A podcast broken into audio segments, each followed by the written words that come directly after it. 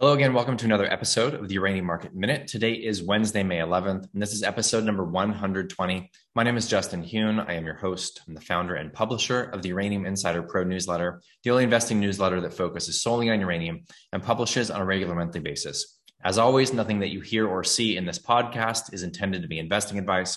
I'm not your financial advisor. This is not financial advice. Please always do your own due diligence when it comes to investing and always take responsibility for your own choices. All right, another pretty nasty day. Started out pretty nice in the morning. Uh, looks like the broad markets and most markets in general reacted positively initially to the CPI numbers that came out this morning that were slightly less than previous months. But uh, that was a fake out, and the markets turned red. And of course, uranium did as well, pinned essentially to the broad market moves right now, which does not look pretty out there. So I'm going to go over a couple of things that I'm seeing in the charts the daily scoreboard is going to be really quick, not much to report there other than some redemptions by the ETFs. And then I want to look at uh, a couple of developments uh, that I think are important to note in the mailbag section and what that means for this sector in the short term and the medium term and the long term. So to start off, let's go ahead and jump right into the daily scoreboard.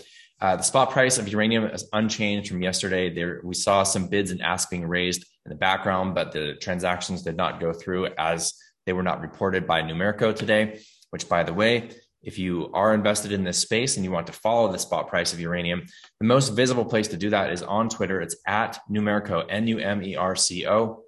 And they publish changes in the spot price.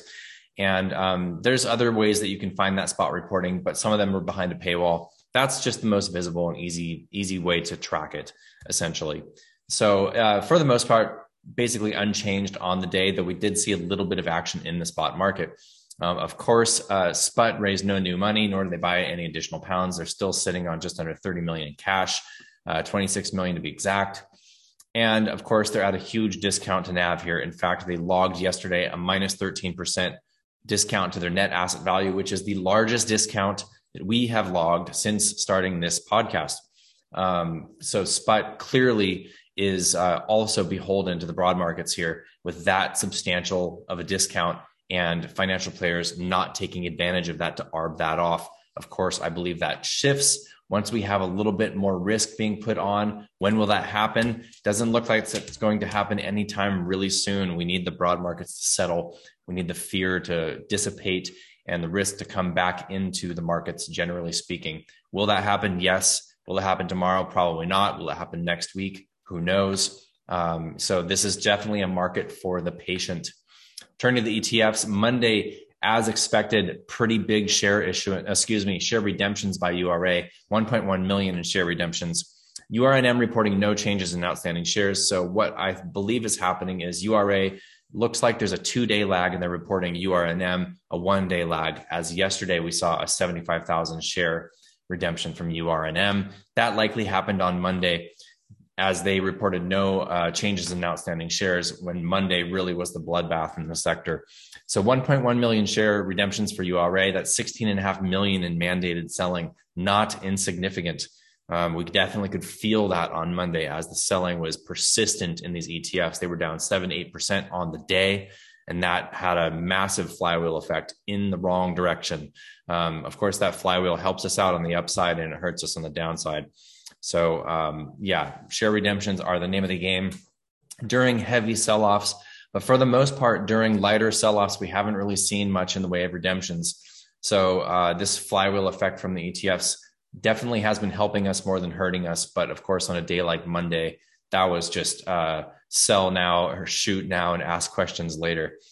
Um, so yeah, like I mentioned, the sector action today was green to start off the day but uh, shifted a couple of hours into the trading. So why don't we go ahead and take a look at the charts? Starting off with URA, we have clearly lost that uh, accumulation cylinder, at least for the short term. Will that be an undercut low and will we regain that going forward? That is yet to be seen. We've got another one or 2% down to meet that January low, which I would like to see us hold. Do I think we hold it? I really don't know honestly, the risk off sentiment across the sectors here is is palpable. The fear is palpable. Um, so I wouldn't be surprised if we lose that. I would also, of course, love to see uh, the lows of last August hold. Considering everything that has happened, fundamentally speaking, this sell off really is throwing the baby out with the bathwater. Um, this is a, a, liquidity event, and uh, the correlation of everything goes to one. Everything is getting sold off across the board.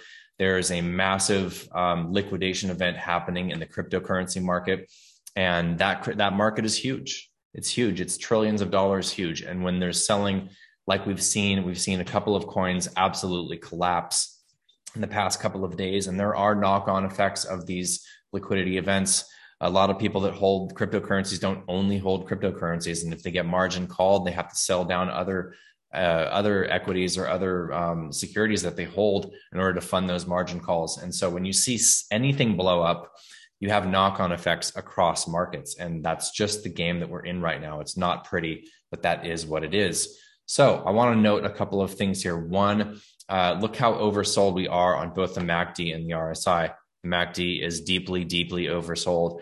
RSI, this is the most oversold level that we have seen since March of 2020. And honestly, another day like today, and we're there. Um, so, historically speaking, this level of oversold has been a fantastic buying opportunity. Now, that's probably a short term type of buying opportunity, possibly midterm. I do think we will get a bounce here because we are so oversold, but I'm not convinced that that is the quote unquote bottom, cyclically speaking. Um, so I wouldn't be surprised if we do get a bounce that that does eventually get sold off again.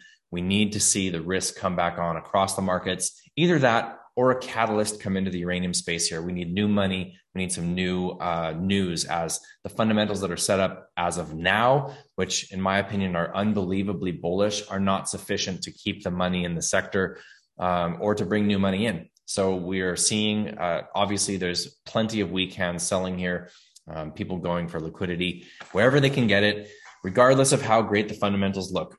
With that said, the RSI and MACD are severely oversold here, and I wouldn't be surprised if we see at least a short term bounce in the coming days. Let's look at Cameco. Again, I highlighted yesterday the same thing um, in terms of RSI. When we've been this oversold in the past, it's been a great entry, at least for a run for a couple of months. And of course, if you go back far enough, this level of RSI back March 2020 was clearly the buy everything moment. Sprott Physical Uranium Trust again selling off significantly today, uh, down. Uh, let's see, down uh, more than two percent on the day. In fact, I'm, I'm losing that number here. I think it was down. Let's see, down almost four percent on the day. And with uranium unchanged, we are likely pushing a 15% discount to net asset value. That is huge. That is not going to last. Uh, you've heard it here first. That discount, I mean, maybe it'll go deeper in the short term. I don't really know. I tend to try to shy away from short term predictions, but this is a significant discount to net asset value for such a vehicle. Uh, we have lost the 200 day. This chart has now turned short term bearish, and we need to see new money come into this vehicle, into the space to see that reverse and or recovery in the spot price. Now, the spot price did fall a couple of dollars yesterday, but we saw it unchanged, um, holding firm here for now. And we do know that there are other players in the spot market currently, and there are plenty of players in the midterm and long term markets here. Everything about the fuel cycle remains in a mid to long term uptrend. Things are looking very, very tight, honestly concerning for those that are needing to secure pounds for their uh, nuclear power plants across the fuel cycle. We have huge RFPs, those are requests for proposal that are going out from the 2024 to 2033 range um, in US and non US utilities for enrichment and EUP.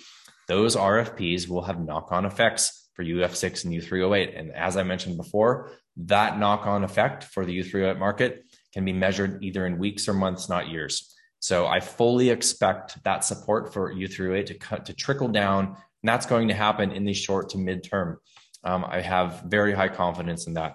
The last chart I want to show you, I did show you yesterday as well. Uh, let's do URNM relative to the S&P. Okay, we're almost there. Look at this trend line here. Now, this is the performance of URNM, which is basically a basket of pure play uranium miners relative to the S&P 500. So if we go back to October, November 2020, that was just before the beginning, in my opinion, of this bull market.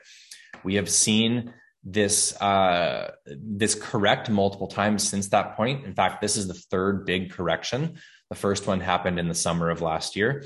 That was June to August of last year. The second one happened after the November highs to January. Third one, we are in the thick of it right now. Will we hold this trend line? That remains to be seen. We could both sectors, the S&P, the broad markets and uranium could fall hand in hand and this chart would just move sideways, okay? So this is over the last let's say 3 weeks an underperformance of uranium relative to the S&P and we know how bad the S&P has been. So this uh, this is a very interesting chart. This is one I watch frequently and we are almost there to that trend line on another day like today or uh, like the last few days, and we are absolutely there. And again, this is reaching pretty significant levels of oversold on the RSI. It shows here we could go a little bit lower. And looking back into the past, we did bounce off of that trend line at similar levels of oversold on the RSI. All right, so mailbag section. Okay, so I want to talk about here um, and this is just broad. These are not questions that are coming into me, although there's been a few. Honestly, it's been very quiet. Um, I'm very, very proud of how well people are handling this. And I know that it's difficult to see paper losses or, in some cases, realized losses if you are somebody who has chosen to sell or has had to sell due to margin calls. So this essentially, we're, what we're in is a short-term bear market, right? This is a, a pullback. Is this a bear trap? Um, we're going to have to see. Um, I, there's very, very smart people that I follow in this space that have traded the sector extremely well, who believe that we are in a bear trap, and um, and that we are going to revert to uh, the mean and revert to a bull market for commodities and for uranium in general. Um, but for the short term here, we are this is looking bearish. All the charts across the space are absolutely bearish, and there's no um, there's no skirting around that. There's no reason to sugarcoat that. It looks bad. Um, what does this mean for the short term, medium term, and long term as a uranium investor. For the short term, painful paper or potentially realized losses in the near term. That's just the reality. We could see lower broad markets. We could see uranium continue to move down with everything else that's being sold off right now. There's uh, uranium definitely has had outsized beta to the broad markets, but it's not the only thing that's being sold off. Like I mentioned, cryptocurrencies are selling off. Precious metals continue to sell off. Um, oil has been unbelievably strong, and the stocks have been selling off. So it's um, is this is just a liquidity event, and we are in the middle of it. When will that end? I don't know. I don't, I'm not in, like I said, I'm not in the camp of short term predictions. But what are the short term effects of this? That's what they are. It's a painful. It's painful to hold through this. Now, if you are a contrarian, if you are bullish on the fundamentals, and you are a contrarian, what is a contrarian? Somebody who acts uh, who acts differently than the crowd. Let's say that's probably not the definition from the Merriam-Webster dictionary but that's how we're going to call it for uh, for this for these purposes. Okay, so when the crowd is uh, bleeding out. Um, when the crowd is having a difficult time, when the crowd is selling, okay, we see selling events like this. What do we have? We've got 40% of retail, maybe 50% of retail that are that are just uh, hitting the bid. They're bailing out. They're taking what they can get, and they say it's just too painful. I got to step away and let this settle out. And you know what? That's fine. Just that makes a market, right? Let them do it. You have 40% of retail that's holding and they're curled up in the fetal position in the corner of the room and saying, uh, mommy, please let this stop, make it go away. Open, you know, let me know when we're back in the green and I'm back at break even, or I'm back at my losses that are less than what I'm seeing on the screen right now. Or maybe if you've been, been investing in this uh, for some time, as I have, and a number of people that we follow and a number of our members have, you're still largely in the green. It's just paper losses in the short term if you happen to enter out of positions, you know, in the past few months. So uh, basically, if you are a contrarian, these are markets that get you salivating. When you see charts that are deeply oversold like this, when you see everybody bearish, um, that's something to take note from a sentiment perspective. And that means we could at least see a short term bounce, if not a reverse of the trend. Um, as a contrarian myself, at least with this investment, now I do also trade momentum with other accounts, but uh, this is a fundamental investment for me. So this is this is a long term investment, and this is something that I've added on weakness as a contrarian multiple times over the past years. So far, that has uh, served me very very well. So contrarians are starting to get greedy. Um, the the classic Warren Buffett quote: "Buy when there's blood in the streets." Uh, or be greedy when others are fearful and fearful when others are greedy that's a classic contrarian mindset and um, you know we're in that moment right now does that mean that that means this is the bottom no it doesn't doesn't mean this is the bottom it doesn't mean we can't go lower but we're starting to get palpable fear and we're starting to get um, uh, just uh, selling begetting selling. Uh, shoot now, ask questions later. Okay, so that's kind of what it means from an investment perspective, at least in the short term. What does it mean for the sector in the mid and long term? Okay. What this means is that the supply deficit is going to be prolonged and deeper. Why?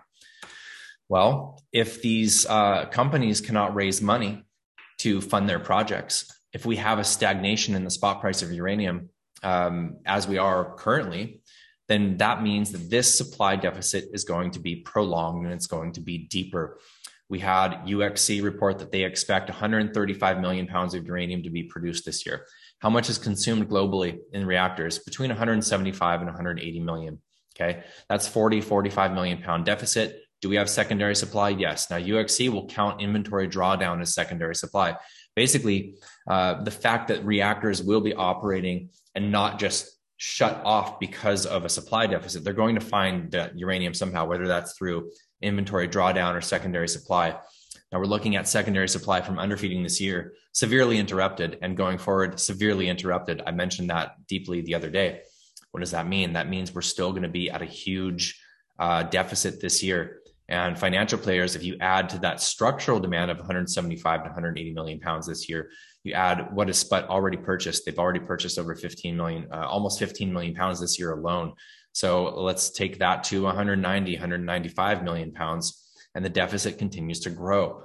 So we're at a huge deficit. And when there's uh, markets like this, where companies are going to be struggling to raise money, let's just face it, nobody's going to go out and do a private placement right now. And if they do, um, companies that did that a few weeks ago were stoked that they did it because uh, they nailed it right before this sell off.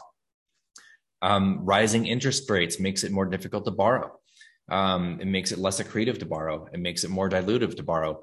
Um, these are things that affect these markets. Okay. And so uh, this is not the type of market that is going to bring production on quickly which is what the utilities need to avert disaster going out two, three, four, five plus years. So, while that uh, doesn't necessarily bring you comfort as an investor as you're realizing paper losses or as you're seeing paper losses or having realized losses, that is the reality for the physical market. That's the reality for the physical uranium market. And that's what we're in currently. Okay, what else? What? How can we compound that news even further? Uh, we saw a news story today coming out uh, ministers in the UK consider delaying nuclear power decommissioning to help ease the crisis. Okay, what does that mean? That means that planned decommissioning for a, a number of reactors in the UK, they are considering extending the lives of these reactors. So you can go ahead and take your supply demand analysis and add some added demand in the coming years. Maybe they get five year extensions, maybe they get 10 year extensions. That's demand that wasn't penciled in to any of these supply and demand forecasts. So as we're having supply uh, further impacted by these capital markets and by a stagnation currently in the spot price of uranium, and while the midterm and long term price of uranium is on the rise, and we have the likes of Cameco, likes of uh, Kazatomprom, the Uzbeks, Orano with JVs in Kazakhstan and Canada, there's a number of entities that are signing contracts, right? The spot price of uranium is what affects um, not only these contracts that are partially referenced to the spot price, but also these juniors that might be um, getting into production with one, two, three, four million pounds produced per year. Well, an active, lively spot price that is at a, a price that brings them a positive cash flow based on their estimated capital costs of, developing that mine. Um, they need a thriving and, and uh, active spot price that's uh, spot market that is accretive to them. Okay. So what does that mean? That means that these delays in in uh, decommissioning for reactors adds to that future demand and that should have utilities concerned. Here's another story today.